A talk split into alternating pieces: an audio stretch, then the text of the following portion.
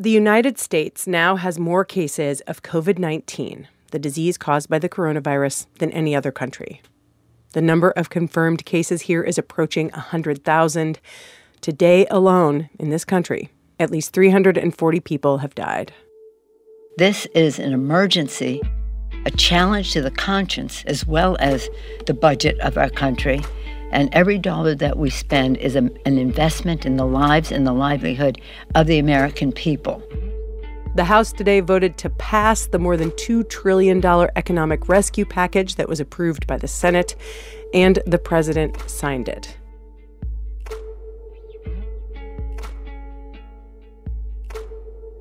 Coming up, information about how millions of Americans could get their money, plus an encouraging sign about the possibility of developing a vaccine.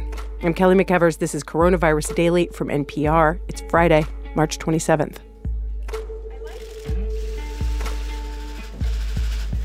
Hello, everybody. Hello, thank you very much.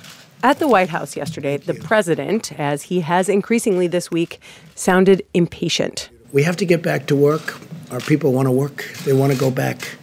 They have to go back. In a letter to state governors yesterday, Trump said his administration was in the process of developing new guidance for some parts of the country to relax social distancing. We may take sections of our country, we may take large sections of our country that aren't so seriously affected, and we may do it that way, but uh, we've got to start the process pretty soon. Trump's letter so, said any new guidance would be based on science.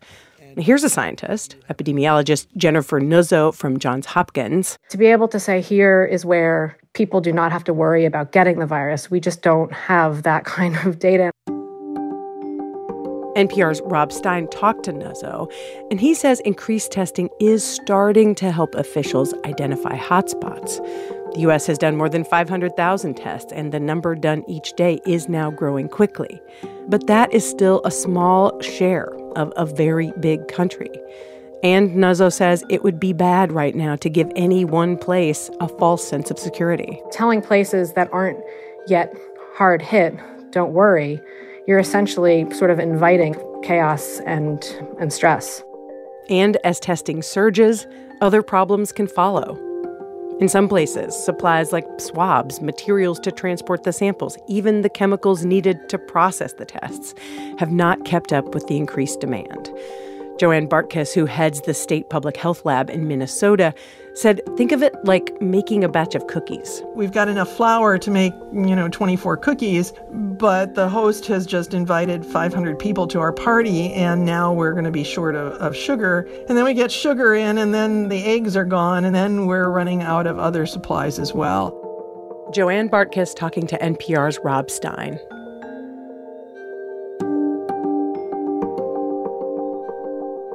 So, researchers have uncovered a little good news about this virus. Even as it spreads, changes in its genetic makeup are rare. And that is encouraging for developing treatment and a vaccine. NPR's Pien Huang reports on that. Viruses change up small parts of their genetic codes all the time. Vineet Menachery, a virologist at the University of Texas Medical Branch, says the coronavirus is no different. Yes, viruses are mutating. It doesn't mean that they're going to become more virulent or more deadly. When a virus infects someone, it uses their cells to make copies of itself. Those copies spread to more cells and can be coughed out to infect other people. All viruses make small changes when they replicate, but Menachery says that the coronavirus is actually mutating pretty slowly. Their genomes are relatively stable. You know, the mutations that they incorporate are relatively rare. And that's a good thing. Other viruses, like flu, change much more quickly, making them harder to prevent through vaccines. Justin Bahl is an evolutionary biologist at the University of Georgia. He says the small changes researchers are seeing don't seem to affect how the virus functions. At this point, the overall genetic diversity, I think, is actually pretty low. The, the viruses themselves uh, are not actually under much pressure to change. Bahl says its stability and slower mutation rate are good news for researchers working on treatments for the disease and on vaccines to keep people from getting coronavirus. Within the next year or two, I don't think that uh, the mutations will occur fast enough to drift away from the vaccines. So once a vaccine is developed, it would likely protect people for a couple years at least. Ewan Harrison, a microbiologist at the University of Cambridge, says the small genetic changes the coronavirus is making actually help researchers figure out where the virus is spreading. If it's transmitting in hospitals, if it's transmitting out in the community, what are the major hubs for transmission are. Tracking the virus is important because while it's not changing significantly right now, that trend may not continue. It could mutate to become more infectious, but it could also become less dangerous or even peter out. The only way researchers will know is by keeping a close eye on it. Pien Huang, NPR News. So, about that money that's going to be sent to Americans, money from the economic rescue package, here's how it's going to work. Single people earning less than $75,000 a year will get as much as $1,200. Married couples who make less than $150,000 a year will get $2,400.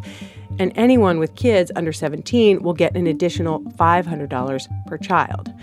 It's not super clear how soon these payments will go out. Experts say it could be a matter of weeks, and that's if the IRS has your direct deposit information on file. If they don't, a check in the mail might take a few months. That also goes for people without bank accounts. And if you or someone you know already gets Social Security, you will also get money. Your information is on file with the government.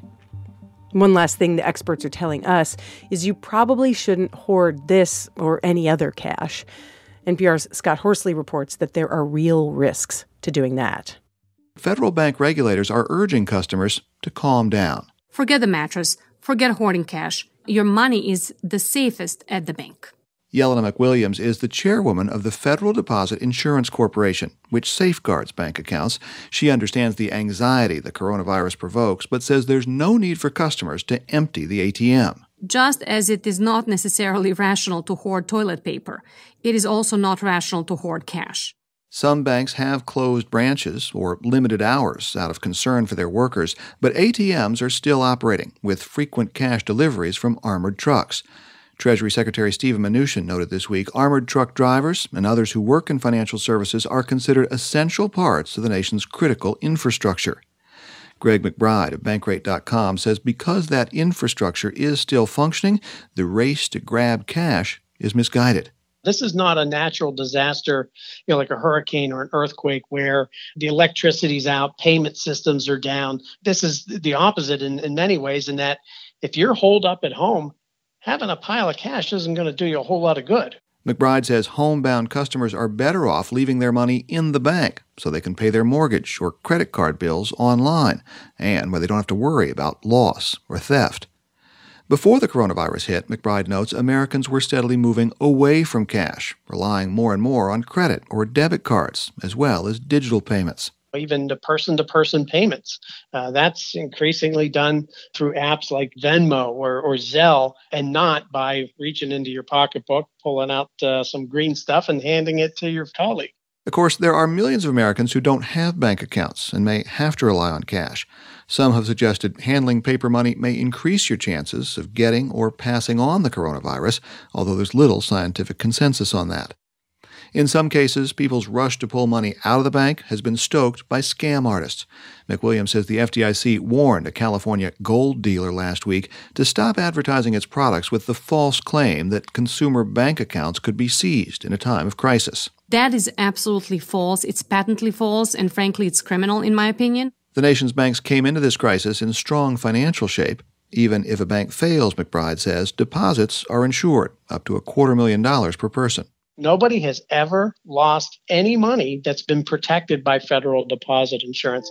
And I think that's a point worth underscoring to consumers that are unsettled enough by the events that are going on from a health standpoint.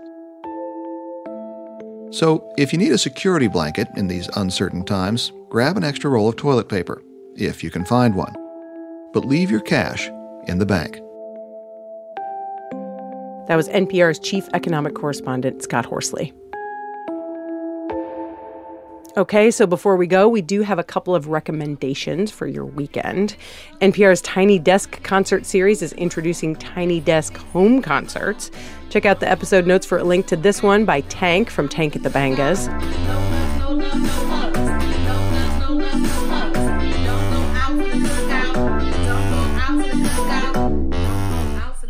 And NPR's Pop Culture Happy Hour podcast has a whole bunch of books, movies, TV, and music to get you through your time indoors. We recommend their recent episode on three things to stream that your whole family can enjoy. Again, there is a link in the notes. For news through the weekend, you can stay up to date with all the news on your local public radio station and on npr.org.